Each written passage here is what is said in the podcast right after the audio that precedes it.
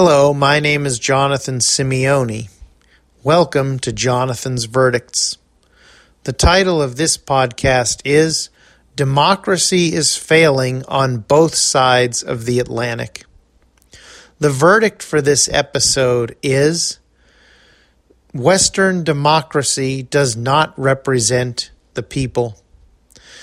Before getting into the substance of this podcast, I will remind you that I do not edit these podcasts.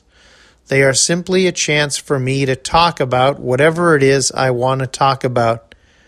If I make mistakes, you'll hear them. If there's background noise, you'll hear it. If any of my animals want to participate, they will. Now, on to the substance. The media and political pundits on both sides of the Atlantic are trying to convince us that Boris Johnson and his conservative Tory party received a landslide election victory. That there is a clear mandate by the public in support of Brexit and the United Kingdom leaving the European Union. The problem is it's false. It's a false narrative. It's a landslide in seats because of a fundamentally broken system. The Tory party, led by Boris Johnson, received 43.6% of the votes cast.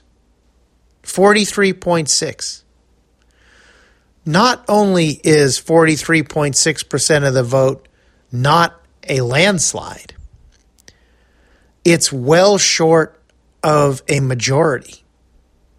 It's not even a plurality. But what if we add the votes from the smaller conservative parties that clearly favored Brexit to those of the Tory party? Okay, Conservative parties then received 46% of the vote. Again, far from a mandate, not a majority, not even a plurality. On the other hand, if we add the votes nationwide in the UK uh, of all of the people who voted for parties that either outright opposed Brexit or called for a second vote, they represent 51% of the people. So, in reality, a majority of voters either outright opposed Brexit or wanted a chance to vote on it again. Yet, the Tory party, with 43.6% of the vote, won 56% of the seats. Meaning, with less than a plurality of the vote, the Tories achieved a sizable majority of seats. So the public will have Brexit even though the public did not vote for it. The public will be led by the Tories and Boris Johnson, even though the public did not support Boris Johnson and the Tories. Looking at America, we know the same thing happens here.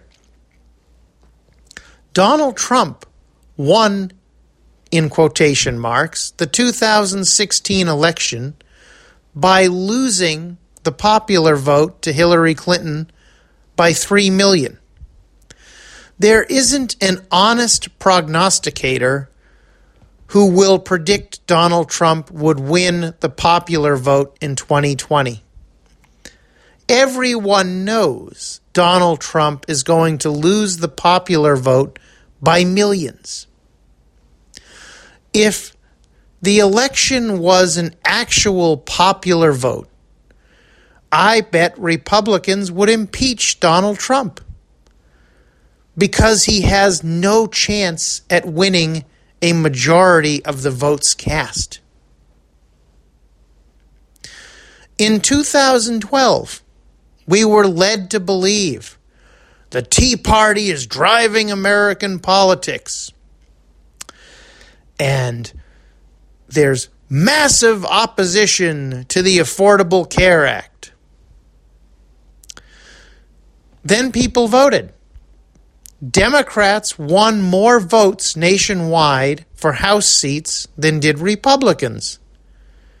Thanks to gerrymandering and voter disenfranchisement, though, Republicans won 33 more seats in the House than did Democrats. And this is the problem. The democracy on both sides of the Atlantic does not represent the will of the people. It does not represent the will of the people. And until this awful fact changes, we are going to continue to have thoroughly awful candidates like Boris Johnson and Donald Trump turn into despicable leaders. And that's where we are today.